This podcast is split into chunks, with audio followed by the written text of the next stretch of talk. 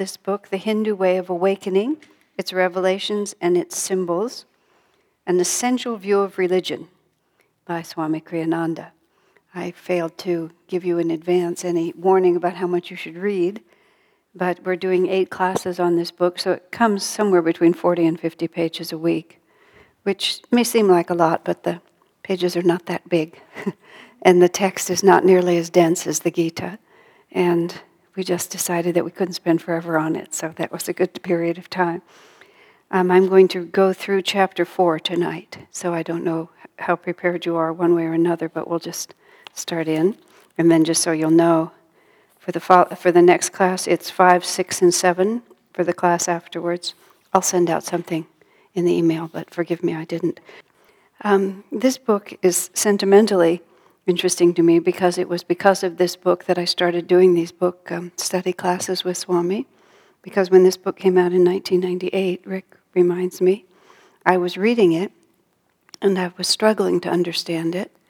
And uh, it occurred to me that I bet a lot of people were struggling to understand it. And it was such a good book that I thought it would be beneficial if we worked on it together. So that was what started me doing what has now been these eight or nine years of running through a great many of Swami Kriyananda's books, which has just been wonderful. And he keeps writing. So the only one that I hadn't done yet was, uh, well, that's not entirely true, but I have never done Out of the Labyrinth, which I've, Swamiji considers to be one of his most important books. But after I did uh, Hope for a Better World, which has a sort of similar theme, which is taking on Western philosophy and trying to reconcile it with Sanatan Dharma, I sort of felt I'd done enough of that. Hope for a better world and God is for everyone. We're a little bit the same way. And so I put it aside, but um, I think I may go back to it before too long.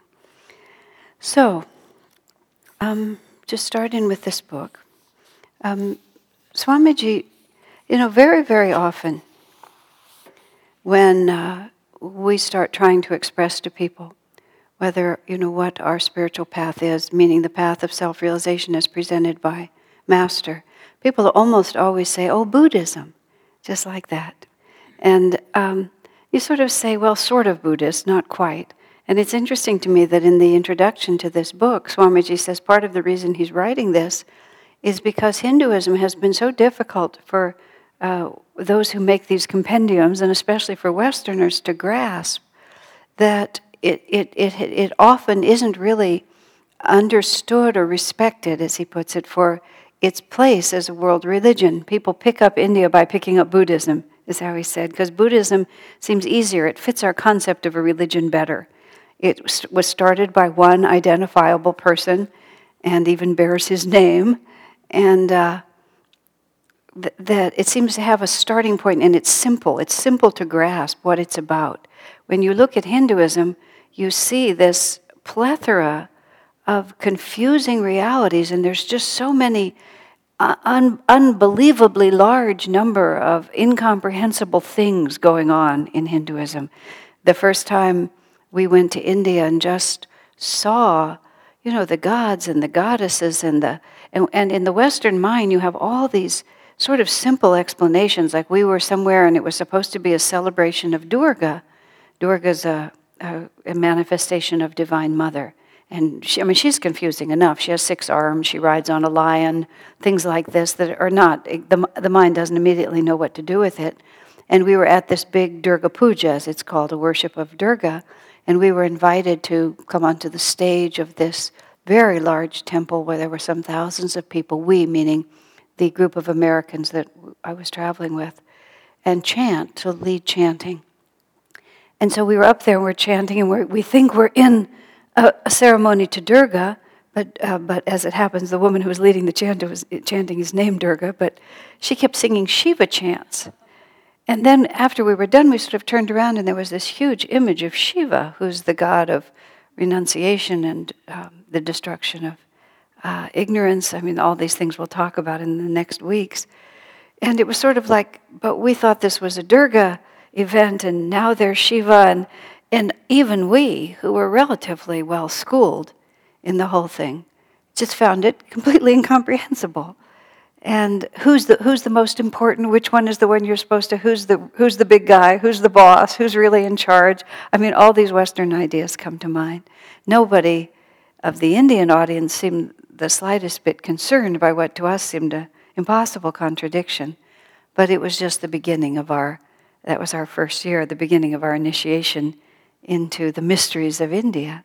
But swamiji explains that the the difficulty with Buddhism is that, as, as the representative of the Indian religion, is that it just simply isn't complete, especially because since Buddha, as Swami describes him, was a reformer, as he puts it, very similar to Martin Luther in relationship to the Catholic Church, similar in the sense, in both cases, that the original element kept going. It wasn't obliterated by the reform.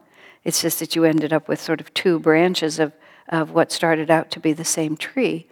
But, but because Buddha was a reformer, he made, had a certain emphasis to his teaching. And one of the things that Buddha emphasized because he came to correct was a too passive attitude on the part of people in thinking that God was going to do everything for them. And when a great teacher comes, he has the capacity to reiterate everything that every other great master has presented because if one is self realized, as the Buddha was, if one is an avatar, as he was, a fully self realized master from birth, um, from before he was born, born free, Jesus called it born without sin, but it, it's the meaning without karma, without any, any compelling egoic reason of his own to be born. Buddha could have taught anything he wanted to but he had a divine mission. The masters come for a particular purpose, and his pur- purpose was to correct this over passive attitude about allowing God to do everything. So, because Buddha never emphasized God or the role of God specifically in his teaching, the aberration that has set in with Buddhism is to be almost agnostic or even atheistic in its orientation. And it doesn't have that heartfelt devotion to God in the same spirit that the Hindus have. And as a result, there's this element that's left out if we're really going to talk about the religion of, of India. However, Hinduism is so inaccessible to Westerners, and in fact, is inaccessible, Swami writes, even to many Indians who may enjoy all of this complexity of gods and goddesses and uh, and fables and stories and Krishna's life, and then Shiva did this. And it's amazing to me how deeply steeped um, the Indian people are. We were so um, amused once by an Indian friend of ours who was about as Western a person as any Indian that I know. Totally westernized in the way he functioned in the world and Indian in his culture, but very, very um, linear also in his thinking. But when some particular subject came up, he started illustrating it by talking about something that had happened to Brahma and Vishnu together, and, and then he talked about the offspring of one or another and what they, what happened and what they did. And he presented it so, um, just in such a simple way, as if self-evidently everyone understands you know, all these gods and how they live and what their lives mean and so on, as if it was just as natural a part of what he was doing as using his cell phone. And it, it just made me appreciate how, how much richness there is in this if we can pick it up from the right end. But as Swamiji also writes, as he says, Hinduism is a very, very old tree. And it really does need to be pruned. Because uh, between the beginning inspirations and all the things that the storytellers do because it gets a good laugh. a lot happens to the purity of the thought. And so, what Swamiji is wanting to, to show with this book is, is on, on many levels, but the, the main thing he wants to give back to us, in, in a very parallel sense to what he did very recently when he wrote the Revelations of Christ. And he was trying to take the fundamental teachings of Jesus and reconcile them with the modern uh, findings of science and the modern way the world works, because so many people, in an attempt to maintain the purity of Jesus' teaching, somehow have separated it out as if science is separate from religion. And many sincere Christians are sort of caught because that some of the narrower interpretations of Jesus' teachings, which really come from centuries ago, seem to contradict the findings of science. And so, an intelligent uh, Westerner of this time and place often finds themselves, when trying to understand the teachings of Jesus, in a contradiction between his secular education and his religious beliefs. And Swamiji was trying to show how no, they can really be reconciled in a beautiful way. Of course, that's a different book. But the same difficulty exists in Hinduism for people who are now, because India and America, India and the West are coming so close together, this is India's rising time, that there is this desire among Indians to take their place in the modern world naturally. And it's quite appropriate that that should happen. And there's a deeply held, as I was talking about my friend, this deeply held respect and appreciation for the whole cultural underpinning, but some of it seems so quaint and, and so um, irreconcilable with the sort of sleek, modern, um, simple way, ways of the West that even born and raised Hindus who, who love their culture do not understand how to bring it into this age. And so Swamiji wrote this book also for India, so that modern Indians can look with new eyes upon their own culture and have the right kind of understanding themselves and the right kind of pride in it. And, and from our side, because we're India inspired, because our gurus came from India, and because a great many of us have what I can only call Indian samskars, which is a, a, a feeling, many of us, a feeling of at homeness with that culture and at homeness with many of these symbols. They feel much more natural to me than most Western things. And, uh, but still, we weren't raised in them, and, and we often have no idea what we're really uh, appreciating. And it's important, and this is where it becomes relevant for all of us who are following this path. It's important for us um, to not just be sentimental about these things, whether that sentimentality is uh, out of uh, appreciation for the origin of our guru's teaching or sentimental about our own past lives. You know, there's a kind of uh, uh, reality on the spiritual path that we have to work with where certain things hold us because they have a pleasing familiarity to them. And it, it may be that, for example, if you were raised in the Catholic Church and maybe you're part of this teaching now, you may still have a, a sentimental appreciation of the Mass. And even though, on one hand, we don't discourage people from following whatever religion they feel inclined to, interestingly, Swamiji has also cautioned those of us who are serious about being disciples of Master not to just follow sentiment and sort of go back what you, to what you might call the familial warmth of wherever we came from and, and sink back into a subconscious habit. And so it is with those of us who have strong Indian samskars. Having an uh, samskars, for those of you who aren't exactly familiar with that word, means karmic impressions. And if you have karmic impressions in a certain way, there's kind of a, uh, it's a samskar for you. It's something you can fall into naturally. You know, um, some of us have karmic, well, I'm speaking of past lives in India, but you can, you might, for example, not be a painter in this lifetime, but you have kind of a, a feeling for what it is to paint or to sing or to write poetry, even if you may not even do very much of it, it's a samskar for you. And so um, it would help us in our relationship, because this is the point, you see. Master came over to America from India but truthfully, he brought very little of the Indian culture with him, except in his entire persona. But he did not in any way, and it was a notable aspect of his mission, that even though he himself was from India, he made no effort to Indianize uh, Americans. And he talked instead about spiritualizing our own culture. And he brought just a few of the chants and mostly he redid them a little bit. Um, spirit and nature dancing together, Radha Krishna like that.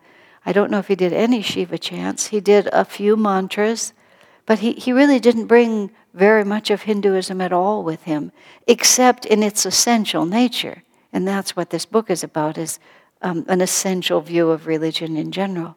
And in fact, once when we'd been to India,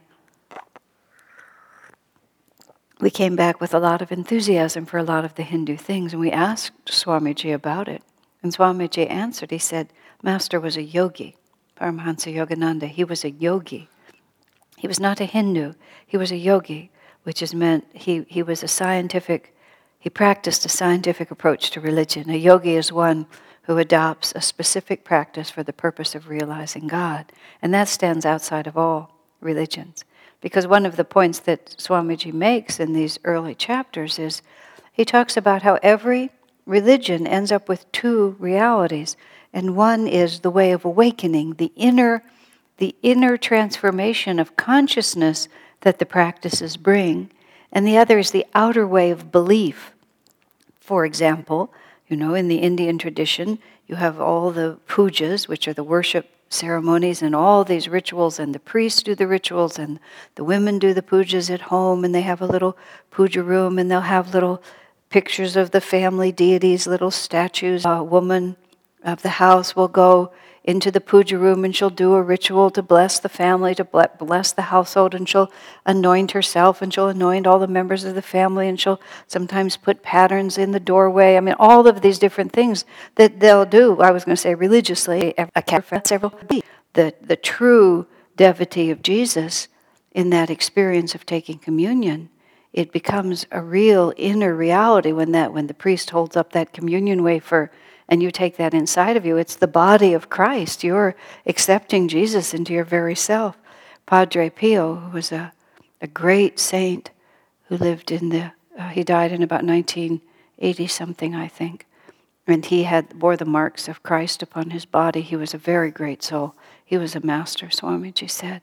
He, it used to take him three hours to do the Mass because he would just get started and he was when he would go into the, the, the symbolic part of that Mass, holding up the wafer, every part of it, he would actually experience it every time he did it. And he just simply couldn't go through it in the same sort of mechanical way that other people would do because he would get lost in these mystic states. And, and people used to line up early in the morning and then rush in, fighting for the front rows to be present for his masses because it, it, trans, it, it transcended from the outer way of belief, which is here's the wafer and this is the body of Christ, and most of the priests are holding up the wafer and they're telling you it's the body of Christ, into the inner way of awakening, where when Padre Pio would hold it, he would know what he was seeing. He would, he would see Jesus present there, and everyone else would have that experience. Now, the way Swamiji introduces you know, this, this book is he starts out with a, a wonderful chapter trying to explain to us what revelation is. And revelation is the key to understanding all um, religions afterwards. Because th- what makes the foundation for all spiritual experience is, is somebody's deep and profound revelation. And a revelation, as uh, Swami explains it, is not the sort of gradual coming to understanding something. It's just the actual, in the moment, total perception of that truth. Now, when Jesus lived, Jesus knew the reality. He was one with the Father. He knew himself to be one with the infinite. He knew what the Father was. He knew it was the power of Spirit beyond creation. And when he um, expressed those things, he, was, he had had the experience, and then he was trying in some way to convey through the power of words or by the power more, more effectively by the direct transfer of consciousness what he actually knew to be true. Now, as we're going to progress through this, um, Hinduism, because it's been, it, because it's thousands and thousands of years old, and because of the fundamental premise of it, which is uh, Hinduism is the one teaching that understands the universality of revelation and the recurring nature of revelation. And Hinduism has made no effort to regulate rev- revelation. It simply recognizes it whenever it occurs and realizes that that which is false, which is only masquerading as revelation, will not have the power of true revelation and then will just die off of its own. And that gradually, as time passes, that which is really true will rise to the surface and endure. In the West, we had Jesus who had this direct revelation because of his consciousness. And then we've had centuries and centuries of people defining, protecting, explaining, um, you know, saying yes, saying no to all the different possibilities, all based not on a new revelation of their own, except in the case of the saints when they occur, but on a reasoned approach to how best to protect that revelation. There's a fascinating story that I've shared with you. It's, it's written by a man named John Tetner, I think his name is. I've tried to remember his last name. It was a book, a small book called I Was a Monk. And uh, John uh, became a, a religious, a Catholic religious, in his early teens. It was all he ever wanted to do. He grew up somewhere in the Midwest. He was just a sort of a simple, wholesome American guy. He always wanted to be a priest. He became he entered a religious order in his late teens. He became a priest. He was uh, highly intelligent, very dedicated. The church um, saw his talent and sent him for higher and higher theological education. He served, um, you know, as a pastor, and then he was eventually transferred to the Vatican. He became very high up in the Catholic hierarchy. He spent 25 years this way, very, very happy as a, in his path as a Catholic religious. And then, because he was so dedicated to the work he was doing, he uh, became exhausted. And, it, and his uh, order put him on a furlough and sent him to Switzerland um, to a spa where he could regenerate and ordered him to do no work at all. And even, in fact, not even to follow his, his daily religious practices, but just to rest his exhausted body. So he found himself, for the first time in his life, because he'd grown up, I think, a, on a farm and had always worked hard, ordered under obedience to do nothing. So he sat day after day, as he put it, on the uh, balcony of some beautiful place in Switzerland, looking out over God's gorgeous creation, and did absolutely nothing, which he'd never done. And over time, as he was there over weeks or even months, as it were, he gradually centered in onto a deeper and deeper state of peace. And then one day, he had a revelation. And he had a revelation. He, he looked out over that beautiful valley and he had a direct revelation about the nature of God and a direct revelation about what Jesus, he, he shared in the revelation of Jesus. Or let, us put it this way Swamiji says one of the um, measures of true spiritual revelation is that it's consistent with all the revelations that have come before. And so John had a revelation. And when he had that revelation and understood uh, who, what God really is, and his revelation, as he explained it, was like Master's revelation, like the study of self realization, the, the knowingness within ourselves that we are one, we are now and always have been one with the infinite spirit. And in that revelation, he realized that the entire Catholic Church really didn't know what it was talking about, basically. Because he saw what Jesus had seen, and he could see that the theology didn't have any relationship to the actual revelation. And suddenly, to his absolute dismay, he felt he, he, in integrity he could no longer continue as a Catholic, as a religious, as a priest. All, everything that he'd built his life on, that he loved, it had all been contradicted because he saw it was just religion. And that religion was not the same as revelation. So he was forced to resign, much to his dismay and the utter dismay of all the people who came and tried to persuade him not to. And he said himself later, he said, he wrote in his book, he said, because I was so well educated in the Catholic teaching, He said, Most Catholics are not as well educated as I was. He said, I knew what Catholic theology actually is. And so I could see the contradiction. He said he could also see um, what they had been trying to do with the theology, but how far short it fell of the true revelation. And then he went on, he, he left the Catholic order. He eventually married. He settled in Los Angeles. He became an actor. And he acted the part of priests and saints in all the movies. And I'm fairly certain he was the mystical Lama in the movie Lost Horizons. And he was a contemporary of Master and a good friend of Amelita Galli-Curci. And he has in his book one sentence Spirit is center everywhere, circumference nowhere, which is, of course, a direct quote from Master. So even though he never mentions it, you feel that that revelation led him to Master. Now, what um, Swamiji is, is, is talking about when he wants us to understand what revelation is, is that there is always this difficulty because not everyone has the state of consciousness that will draw to us a true revelation. Although all of us, almost everyone, at one time or another, has some experience, often we call it intuition or a hunch or a premonition, where something is simply known by us and there's no context for knowing it.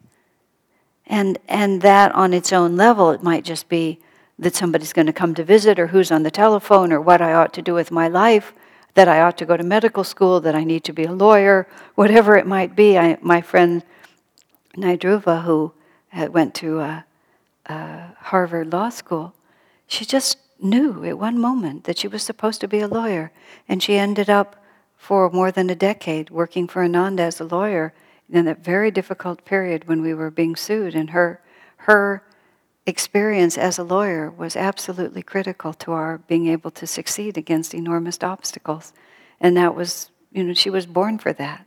Even her legal training, which uh, she's a black woman, and when she came out of school, um, Martin Luther King was very active, and she went right into the civil rights legislation uh, work as a lawyer, which, as she said, was very creative law, because at that time, the lawyers who were working for him we're trying to find existing laws that could be applied in ways that were never intended that could support the rights of the oppressed minority. And she actually worked on some cases, I can't remember exactly, but had to with real estate laws, where they managed to use, they managed to turn some laws in ways that were never thought. And so it was a creative form of law, which is what was required when our problems came up. Okay, but having said all that, I mean, that's an, an interesting example. Shanti, who's a in our community describes her feeling that she was supposed to go to medical school just like that. She just knew all of a sudden at one moment that she was supposed to go to medical school, and just that was it. You know?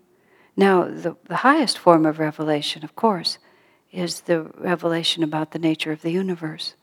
And when uh, a soul has that direct revelation, as Swamiji says, it's the nature of joy to want to share itself which is how we always feel, isn't it? If you find something, if you go to a movie that you really like, don't you want to tell people about it? If you find a restaurant where the food is really good, isn't the first thing you say, oh, We went out last night and you really have to try this? As soon as we feel enthusiasm, we have this desire to share it. Well, imagine when we understand the nature of the universe and where happiness comes from, there's a, a natural desire to want to share it. But of course, how are we going to communicate that which did not come to us in mental concepts or even in words. Swamiji uses the example of Einstein, whose theories, you know, have made him the most famous scientist in, in the world. And Einstein understood his theory of relativity in a flash. It wasn't that he reasoned his way to it, it was that he perceived it. He had a revelation. He perceived that that was the nature of reality. And then he says, he spent 10 years trying to translate it into something that somebody else could understand, who, who, who would be able to reason their way to the point where they could see what he had experienced. But he went from the revelation the other way. Now, this is what Swamiji is describing to us as, is the foundation stone of all the thousands of years of, of continually renewed history of what is called Hinduism has been this culture that respects revelation and recognizes that, well, as a Christian said to me once who was trying to explain to me that, that she was a more broad minded Christian. She, she was totally devoted to Jesus as her personal Savior, but she said she felt that revelation did not begin or end with Jesus Christ, which I thought was actually a very apt way to put it, because it doesn't in any way diminish the revelation presented through Jesus, but it also allows for the fact that revelation is something that is available for anyone who is able to perceive it. And that's the fundamental premise of Hinduism. The inner way of awakening, which is different than all of the ritual side of it, the inner way of awakening says that all of us have this capacity to awaken to this divine reality. And from time to time, over the course of centuries and thousands of years, individuals have this revelation and then have this great desire to share it. But what they have to share is something that represents that revelation. And Swami goes on to explain in these early chapters how everything that isn't a direct experience is a symbol uh, of that experience. It, it, it's a very interesting point how he talks about all of creation. He uses this example when an artist makes a painting that artist is a symbol of that, uh, that painting is a symbol of that artist's consciousness. You know, the, the, the person has a feeling about something and tries to put it across. Dana Andersen, who's been doing the paintings for a lot of the covers of Swami Kriyananda's books, her paintings, there's some images sometimes in her paintings, you know, mountains or planets or sometimes figures are in the uh, angelic figures you can see. A lot of her paintings are just movements of color. But when you look at those paintings, you can sort of feel what her consciousness was. And a very uplifted consciousness it is, and a very unusually and beautiful one, at least I, I find it so. But she's just representing that consciousness through this painting. And you have this created thing that she poured herself into, and then there it stands and when you look at it, often because they're abstract, there's no actual concept. You're not looking at a tree or a rose or something like that, most of her paintings. You're just looking at movements of energy and color, but yet there's something communicated to you about the consciousness of the one who created it. So Swamiji uses this image of a painter making a canvas to speak of the divine creator making the canvas of this whole universe, and that all of the elements of this universe are in some way symbols representing some aspect of that divine consciousness. It was an, it's an amazing way to think about it, isn't it? That everything is, is speaking to us of the consciousness that's behind it. I mean, this is the beginning of the practice of the practice of the presence of God or seeing God everywhere that everyone, everything represents that to us. This last weekend, some of you know we went up to Lake Tahoe and performed a wedding um, for, the, for a friend who's the daughter of a friend also. And they, um, they're, not, they're, they're dedicated to this path, but not as explicitly as we are. And so their idea of how they wanted to um, uh, represent the divine was that we, the wedding took place in this beautiful house right at the edge of Lake Tahoe with these huge cathedral like windows just looking right out at the water. And of course, God cooperated with the situation. It was a perfectly clear day. And so we're sitting here and we're looking out across this beautiful gray blue expanse of water. And on the other side are the, this, this line of mountains, and they're snow capped mountains and perfectly blue sky above it. And the whole thing just had such a moving, expansive quality. I mean, you, you couldn't help but feel uplifted. And that was essentially the altar. You know, we had a little table and we had candles that were framing this view of God's creation outside of it. And looking at that divine painting, you couldn't help but feel that God was trying to tell us something.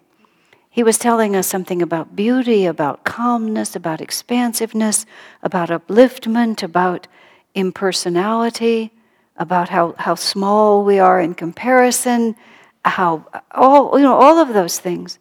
And it was mountains and a lake. you could just think of it as mountains and a lake. But if you were sensitive to the reality behind it, you felt all this communication of, of some deeper level of understanding coming to us. And, and it's, it's a very fascinating way to, to realize, as Swamiji says, that everything is a symbol. Even the mother giving birth and nurturing her baby is we, we watch that and it it has a meaning for us. You know, we think of being nurtured, wanting to be nurtured, all of those things, but it also represents the very capacity for nurturing to exist, for selfless dedication to exist, for unconditional giving love to exist. And you see it personified in the form of the mother who takes care of her baby. And, and you see how this whole world can be to us a, a gateway. And Master writes in Whispers from Eternity, and, and he, he says, At first I, I didn't see the divine everywhere, but now there are doors everywhere, is how he describes it. And then he talks about I look into a flower, I look up into a cloud, I, you know, I, I look over, a, over at a mountaintop, I look at a babbling brook, and all of them look to me suddenly like doorways. And what we're, where we're going with all of this, and Swamiji is, is talking to us here about it is that over the course of many, many centuries, when these great saints had divine revelations, they had to try to figure out ways to tell us about them. And words, even though you know, we think of words as such a, an excellent way to communicate, are not necessarily the best. That sometimes, and Swamiji talks about how certain symbols have um, inherent power even when you don't uh, even know what they mean. You know, there's, there's two kinds of symbols. There's symbols that assume meaning because you understand what the meaning is. He uses the example of a wedding ring. You know, when we in the West see this, this gold band on the third finger of the left hand of a man or woman, it represents to us uh, a, a marriage. And you can hold that up and you can think about all the ways in which it's a very apt symbol. It's simple, it's shiny, it's um, harmonious, um, it, it doesn't have edges, you know, it has all these realities to it that can be very profound. But if you're in another culture where this isn't the symbol of a wedding, it doesn't mean that at all. In India, often the women put red in their in the part of their hair when they're married. And our Indian friends were just quite disturbed that all us married women would go around without the red in our hair. And we would sort of point to our wedding rings, and that didn't mean anything. Where are your white bangles? Where's the red in your hair? Because those were the symbols for them that would communicate wedding. But then Swamiji said there are other symbols that have an inherent meaning, and he used this as the symbol of the cross. You know, you know, the upward moving and the thwarting current, or the horizontal and the vertical outreach. That just seeing that symbol, you don't have to know anything about Christianity or anything like that. I mean, the cross was a symbol long before Jesus was crucified because it just simply is. It, it communicates to you exactly without your even knowing. Because it, in some way, you see, the nature of a revelation is that we discover a reality that was always there, that was always part of us. That's what John Tettemer felt. He saw suddenly that the whole effort of the Catholic Church had been to create something external, whereas the true message, message of Jesus was to experience something that was already within us. He saw that the truth was already there. It didn't take any church to create it, it was just already part of us. And so certain realities resonate with who we already are. That's why revelation is so unmistakably true. Once you have any a revelation about anything, it's just yours. There's no eh, there's nothing outside you. You didn't arrive at it by any external means. So there's a lot of um, vibrations that are just simply our vibrations. When, uh, interestingly, the, the joy symbol, which we have up on our altar, and this is actually a slight aberration of it that sent, set in, but it's a symbol that looks very similar to that. Swami Kriyananda actually prayed to Master. He said he wanted a symbol for Ananda that was original, uh, meaning that it, he didn't want to pick up something that was already there. He wanted it to be simple, and he wanted to communicate a spirit of joy. And he prayed deeply, and really, in a superconscious revelation, he saw that symbol. And it wasn't that he designed it, he saw it. And then after he saw it, he said he had to draw it over and over. He said he drew it like 70 or 80 times. Just keep drawing it until he finally replicated exactly what he saw. And then he was, he was satisfied. This was it. And it became known as the joy symbol. And then afterwards, you know, there were all these explanations. The, the bottom of it represents a mountaintop, you know, the aspiration of the devotee. And then the spirit soars up in joyous arcs of, of, of bliss like this, and then it circles around and then it comes back down again, and then it points like an arrow back at the earth.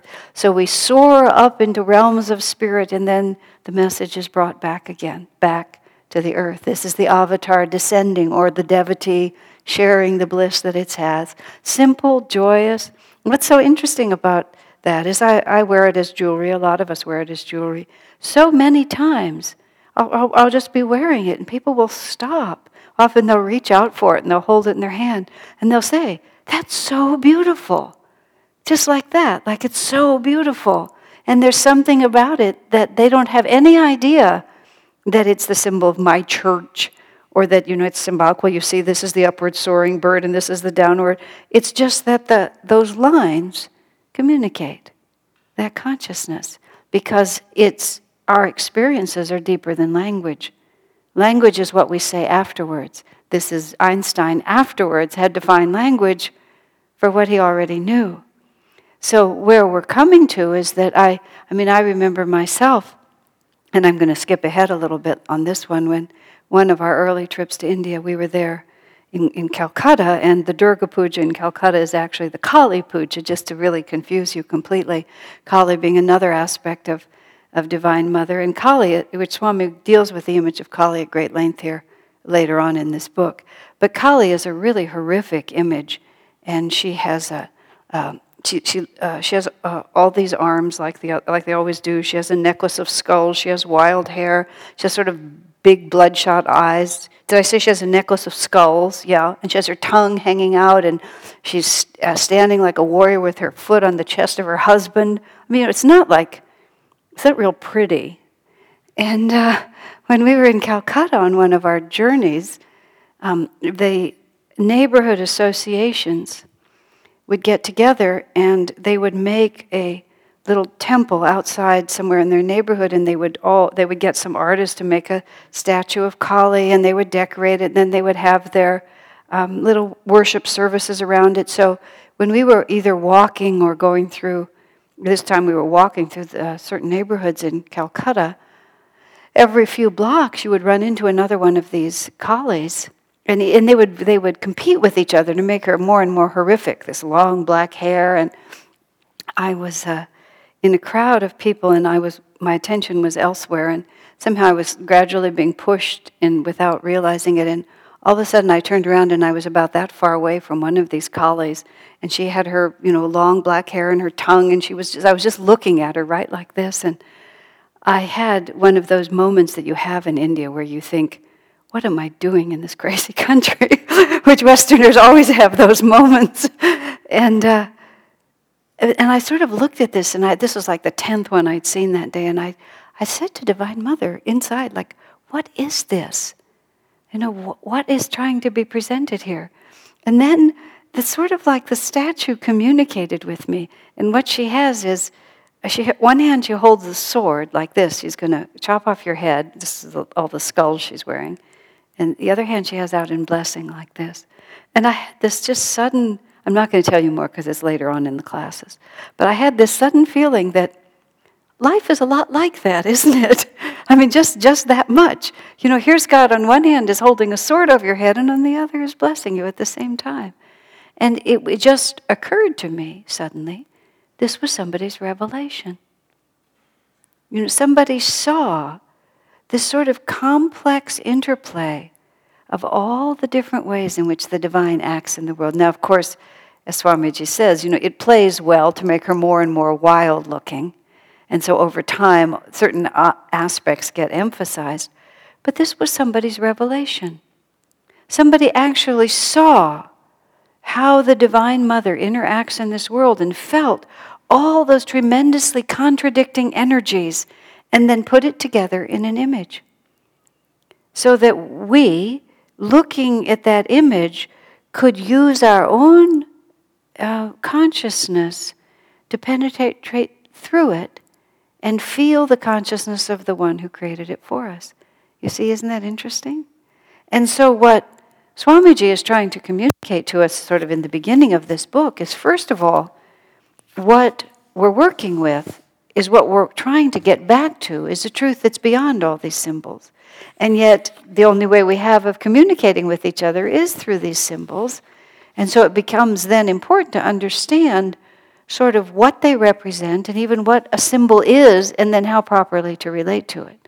And the reason for that is because underneath all of this, what we're trying to get to is not the outer form of belief, but the potential for awakening that is the intention behind it all.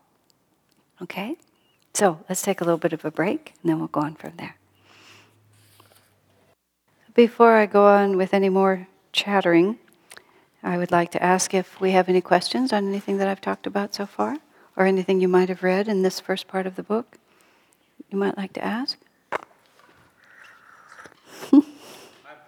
yes, Jeffrey, do you want to pick up the microphone?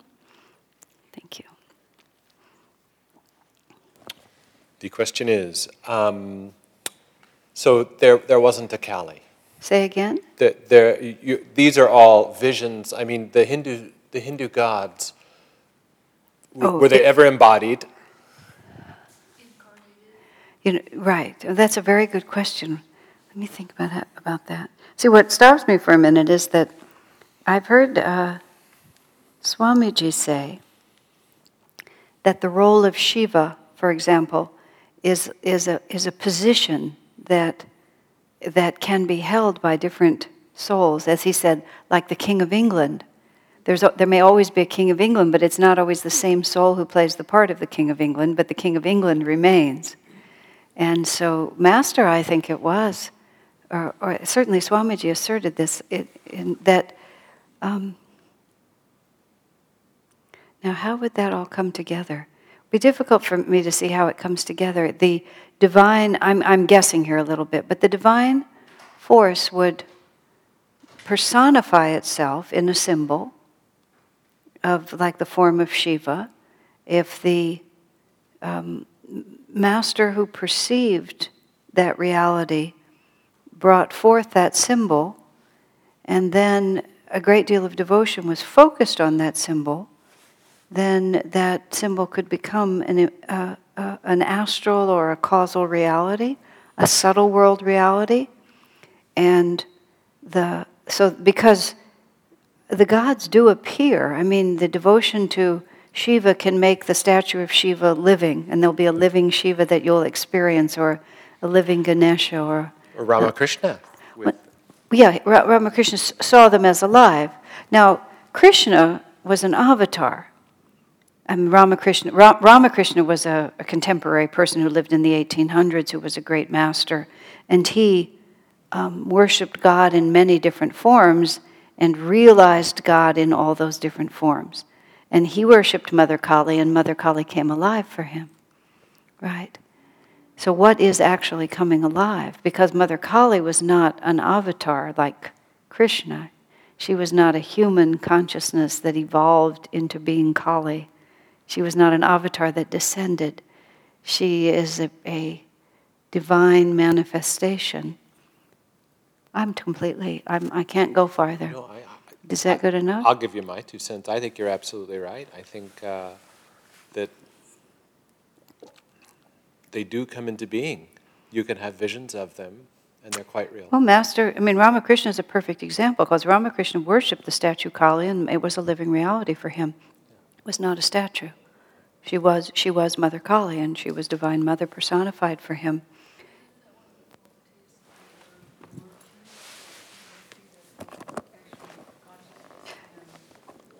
Uh, Julia, could you repeat that question? This, the, the reason for doing that is because a lot of people listen to the recording of this. And so if you repeat the question to the microphone, then it goes on the recording. So the, the question was, well, I can say it for you, was isn't that implied in the word murti, that the form can come alive? Swamiji says at the beginning of this book, he uses Sanskrit words where he needs to, but he avoids them as much as possible. But he said the word murti, M U R T I, is a word, he uses the word image or idol um, in English, but it's not quite the same. Murti has um, implications. And I think one of the implications is that it's a, it's a living representation, can be, that there's a living spirit behind it. Um, it would be beyond me to really sort of express it more than that. So I'm, i quote from what I know, and that interesting fact that Swami said that different, uh, different um, highly evolved souls will play the role of Shiva or of Kali for a while. Because these, these forces come through instruments, because also in the life of Ramakrishna, who practiced all of these different teachings, eventually the, a guru came to him named Totapuri, who was a worshiper of God beyond form and his job was to take Ramakrishna beyond Kali. And it was very difficult for Ramakrishna to, to go beyond the form of God as Divine Mother Kali. And Totapuri forced him to take a sword and cut Kali in half, you know, to, to completely, to go beyond that manifestation into the complete formless reality of God because the form of God had coalesced into the uh, image of Kali, but there was a power behind Kali that Ramakrishna needed to reach in order to fulfill the what you have to call the divine lila of his incarnation, because in truth he was descended with that state of consciousness, but because he had incarnated in a human form and had to act out the drama of being a devotee, he had to live through that reality. So that would also tell you that the embodiment of Kali as a living being could be a, a, high causal vibration, but nonetheless, it still had to be dissolved to go into the infinite. So, and so you can't really um, mess around with these things. There's real power there. Um, friends of mine, uh, uh, we have a friend in India who has a very large home, and on it there are two small Shiva temples. And he once said to us, Have you ever wondered how a poor man like me ever got possession of such an expensive property as this? And it really hadn't, we hadn't thought about it, but he explained to us that a, a, a, a family bought that property and it had the Shiva temples already on there, and they hired some Brahmins to carry out the proper worship of Shiva in those temples. They were Shiva lingams which is the which we'll just talk about later, which is the kind of a, a pillar representing Shiva. And um, that family, after they bought that property and installed the Brahmins to take care of it for them, after a time the family started experiencing a great deal of bad luck. You know, different calamities kept uh, befalling the family. And finally, in despair, they consulted some astrologer or some wise person and they lived at a distance from Varanasi, where this property was. And they, they, they traced their calamities to a dissonance created at, at that property. And they went back and discovered that the Brahmins had been taking their money but had not been carrying out the proper worship and had, in fact had allowed the temples to fall into, into disrepair and they were being desecrated by monkeys and wild dogs and they said, you know, you can't just take on uh, something like this without also putting out the proper energy. And the, the family felt that they were in no position to do so, and they needed to divest themselves of the property. So they looked around the city of Varanasi for a righteous Brahmin who would take on the property. And the, our friend's father, and then uh, he was a Maharaj of some sort, he went to his father and he said, you know, will, will you properly take care of this property if I give it to you? So then it was given to the family, and then the family had this valuable property because they had the righteousness to take care. And as soon as they did that, the karma of the Maharaja's family also shifted. You know, so there, there's a, a very funny line that we're walking here. And we have to be very careful um, not to mock that which we don't understand. I had a very strange experience um, in Vienna. Uh, we were visiting in, in Vienna just on a tourist trip, David and um, I, and we wanted to hear the Vienna Boys Choir. And so you had two ways of hearing the Vienna Boys Choir.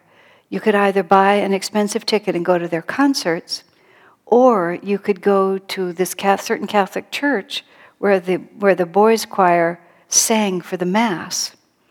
So um, naturally, and that was free, of course, so naturally we opted to go to the Mass. And uh, this poor priest, I felt so badly for him because he was really actually trying to conduct a Catholic Mass, and most of his audience was tourists who were just getting a free ticket to the Vienna Boys Choir. So he was always in this struggle with the, um, the people there. And there was this couple, they were Australian, just as it happened, although Australians can be cheeky, so maybe it wasn't just an accident. And uh, they had no respect whatsoever for uh, what was going on in that church. They had really come just to hear the music, and they were actually um, play acting in mockery the giving of the communion wafer. You know, just sort of teasing with each other with a piece of candy or something like that. It was um, terrifying to me, is the only way I can think of it. Because I, you know, if you're sensitive, you feel energies you feel, and these people just were making fun of this thing, but this is a holy symbol. And I, I wanted, I've often thought about that couple, and I've often wondered what, what happened to them. Because I felt like they were blaspheming. You know, and in the Bible it speaks of that, about how really um, dangerous that is. And I could sense it. I could sense that in their energy, it, it somehow it wasn't innocent. It was, it was, it was dark. And they were just playing, and I so wanted to just go up and grab them and say, You just don't know what you're doing. Please don't do this. And I, I, I, that story about the Shiva temples, which you, it's just so easy to dismiss it, but this poor family ended up with this very expensive property because the Maharaj knew that he had to um, expiate what he had, what he had caused there. Did we have any other questions? Did I ask you if there were more? Um, Swamiji then also start, starts talking in this last chapter, chapter number four, and he starts talking about the um, the fact um, that a great deal of what we presently see in the world today, what he's really he begins he begins to introduce the subject, which he's going to talk about more in later chapters, about this idea that on this planet we have had higher and lower um, uh, higher and lower vibrations of civilization. That, that what we're looking at, a lot of what we look at in the world today, we phrase it differently, that, that the evolution of society and of consciousness has not been linear on planet Earth. I mean, this is a subject for many of you that we won't be introducing for the first time, but Swami in this book is introducing it to audiences who may have never considered it before. I mean, this basic subject that he's talking about is what Yogananda talks about in Autobiography of a Yogi, and Sri Yukteswar talks about in The Holy Science, where he talks about the yugas, which is there is this tradition in India and in many other cultures where we, we talk about higher and lower ages, whether they call them the gold, golden age, the silver age, the bronze age, the copper age, or um, whatever words we use we describe a progression of ever expanding consciousness in more refined civilization, which reaches a peak, and then that consciousness also begins to descend again. Now, as Swami will explain a little bit later, so I don't want to give the whole story about it, but the, the point is that much of what we, uh, the, the, the cycle of time that we've been living through on this planet is that until recently it was a descending age. And at 500 AD it reached the nadir and then began to ascend again. And in the year 1900 it turned over from a, a, a darker age of matter into a higher age of energy. Now, what that means is that when we're in the declining cycle, which much of our recorded history is really about that declining cycle. What you will have is you will have remnants of higher ages that are still hanging around that people don't quite understand anymore. And what, what Swamiji is coming to, what, it, what we're going to go through as we get farther into this book, is that a great many things that seem inexplicable to us now come from a time when there was a shared understanding on a much higher level. Um, and that what, what we're working our way back toward, because we're rising up on the other side, is back again into a more and more subtle understanding. Swamiji makes the reference in here, which is very interesting. And Vyasa, who's done a lot of study of this cycle of the yugas, and he, Swamiji comments about how we tend to think from our point of view that the advent of written language was a sign of great advancement. You know, as soon as you could write things down and then you could communicate. And Vyasa has this wonderful quote from somewhere in the descending yugas when people began to write things down, and one of the great leaders of that time asked the simple question But we, if we write everything down, what will become of our capacity to remember? In other words, what Swami is also saying is that the greatest transference of understanding is not the transference where you write it down and then somebody reads it. This is sort of what an academic, how things happen in the academic world. He, somebody talks to you or somebody writes it in a book, you read it in a book, you try to understand it, you try to re-articulate it. The two of you argue about what the book might mean. Somebody else writes another book to describe what these two books mean. But there's a completely other way of understanding, which is the understanding of a direct transference of thought and ideas from one person to another. Now, this is the power that um, a great saint, the effect of a great saint, is that there is a direct transference of consciousness. This is the whole um, experience of trying to be in tune with a master and what it really means to be a disciple.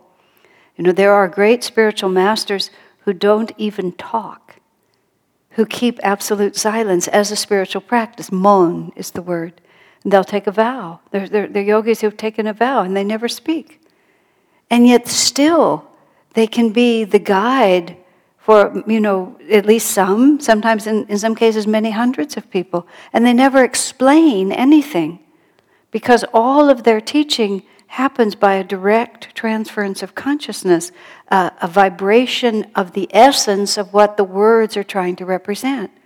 If a master articulates to you perfectly that God is love and that unconditional bliss is our own nature, we can just find those words just thrillingly beautiful.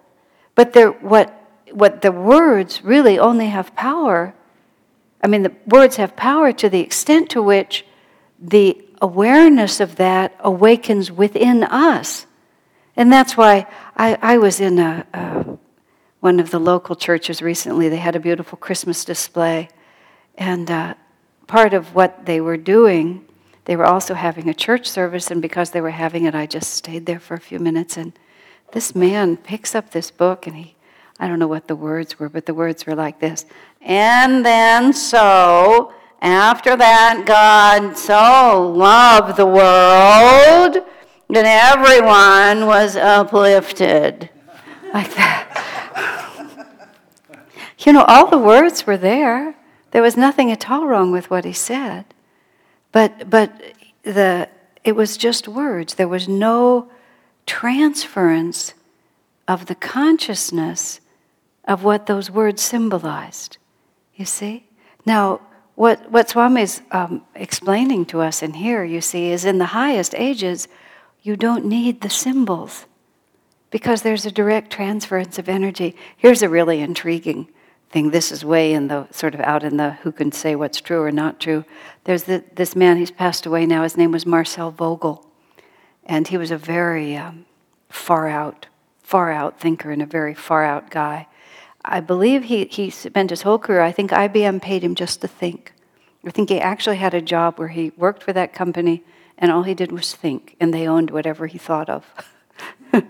but he also had very far out visions of things. And there's a, somewhere there's a, a, a, a, there's several actually carved crystal skulls, skulls that are carved out of crystal rock, and they've been uncovered, and there's been sort of a question as to what they're for. And Marcel Vogel had one of these in his hands. He was able to hold one and you know get the vibe from it. And he had this vision um, that he, he he saw this picture of this in some temple in some higher age, true or otherwise. It's an interesting story. He said he, he had this vision of a. He probably said it was in Atlantis, and he described the whole temple to us. And this old man came into the temple and he held the skull and he transferred all of his understanding and knowledge into the skull. And then a young person came, child, and the child held the skull, and the wisdom and knowledge of the old man was, was uh, translated into his consciousness. I mean, uh, who knows? But it was a fascinating um, possibility, even. You know, and, and Marcel Vogel worked a lot of the uh, technology that we work with today is, you know, just holding information in very unusual ways. And so part of what Marcel was working with is how information can be stored in a crystal. And uh, but what we're saying is the symbols are not always needed. Sometimes the revelations can be transferred directly. And as I was starting to say, the, the way and the power of a master, there's a saying in India that says, one moment in the company of a saint can be your raft over the ocean of delusion. Now, how would that be possible? How would it be possible in one moment for, for a person to receive enough understanding that they would have the willpower and the understanding to overcome the forces of delusion? Well, there would have to be some direct transference of consciousness in order to make that possible. And also, what Swamiji is setting up the stage for is that sometimes non-verbal or non-linear or not immediately, not entirely reasonable images actually can transfer consciousness more effectively than ways that allow us to become too specific in the way that we think through it. Swamiji said that sometimes Master would say things that were quite unreasonable or he would just say something that didn't make a lot of sense just to shock us, shock you. He said, out of your sort of little rut of reason. And then when you were shocked out of that rut, then he was able to slip something in. Whereas if, you're, if we're holding this form all the time where we're always figuring things out and understanding it, and Master wants us to move it into another dimension, he has to jar us out of that rut. Swamiji also observed that when Master would speak, often when he would tell, he would tell jokes and he would get everyone laughing. And then when everyone was relaxed and laughing, then he would slip in some very important point. Because again, sort of the, we moved off of the, uh, uh, all of that rigid, rigidity of thinking, allowing something more subtle to come into our reality. So from when I first started um, on the spiritual path, I mean, when I was 18 years old and 19 years old, um, I had so much rigidity about everything what could be allowed, what could be understood, how things could be said. And one of the very interesting early experiences I had, which God gave me before even I met Swami, I used to um, go to the temple of the Ramakrishna order. I was very devoted. That was my introduction to the spiritual path was through Swami Vivekananda and Paramhansa Ramakrishna, and uh, they have a organization in America. And I went to the temple in the Hollywood Hills, Southern California, and this Indian Swami came. I think this was the first saint that I ever met. This Indian Swami came to speak, and I was very rational, and, and Vivekananda is very in, in, intelligent in his explanation of the teachings, and I really liked Vivekananda's writing because it was very um, it, it, it, resonated with that side of me. It, it, was deeper than that, but he, he expressed himself in an intellectual way, and I liked it. So I'm sitting in this little church, and this Swami is speaking, and he has a slightly thick accent from whatever part of India he came from. So he was a little bit hard to understand, but even as I began to tune into what he was saying, I became conscious of the fact it wasn't that he was talking gibberish, that wouldn't be true, or speaking in tongues. He was, he was, you know, speaking plain English and making sense, but not a great deal of sense. He wasn't speaking in any kind of cohesive, organized presentation. In, and many of the other swamis were more intellectual and they would, give, they would give some sort of a talk. This man was just talking a little about this and a little about that and just sort of going on and on. And I, my first inclination was, was to be dismayed and displeased by the lack of co- co- intellectual cohesion. But I became simultaneously aware that the more he talked, the more and more joyful I began to feel. And I later, much later, when I, I, I've seen Swamiji talk many times, I remember one time, I think it was actually right in this temple, when Swami Kriyananda was talking. It was, there was this extraordinary outpouring of energy from him. And it was, it, I, it was almost as, as if I could see it. I couldn't, but it was almost as if I could see it. And I would feel like the energy would come out of his mouth, and when the energy got to about here, he would put words on it.